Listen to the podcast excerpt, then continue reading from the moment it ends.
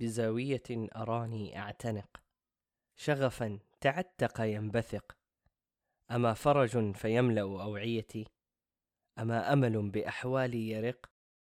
أما علم فيطرق أبوابي ليجوب بي كل الطرق. هناك كنت أبحث فوجدت علما يتوسع كل يوم. لا تحكمه قواعد بل منهجيات. يتأثر بسلوكياتنا ويتعلم من تاريخنا.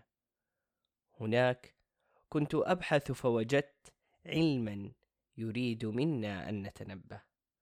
سلام عليكم ورحمة الله وبركاته. هذه نبهة مع عبد الحميد.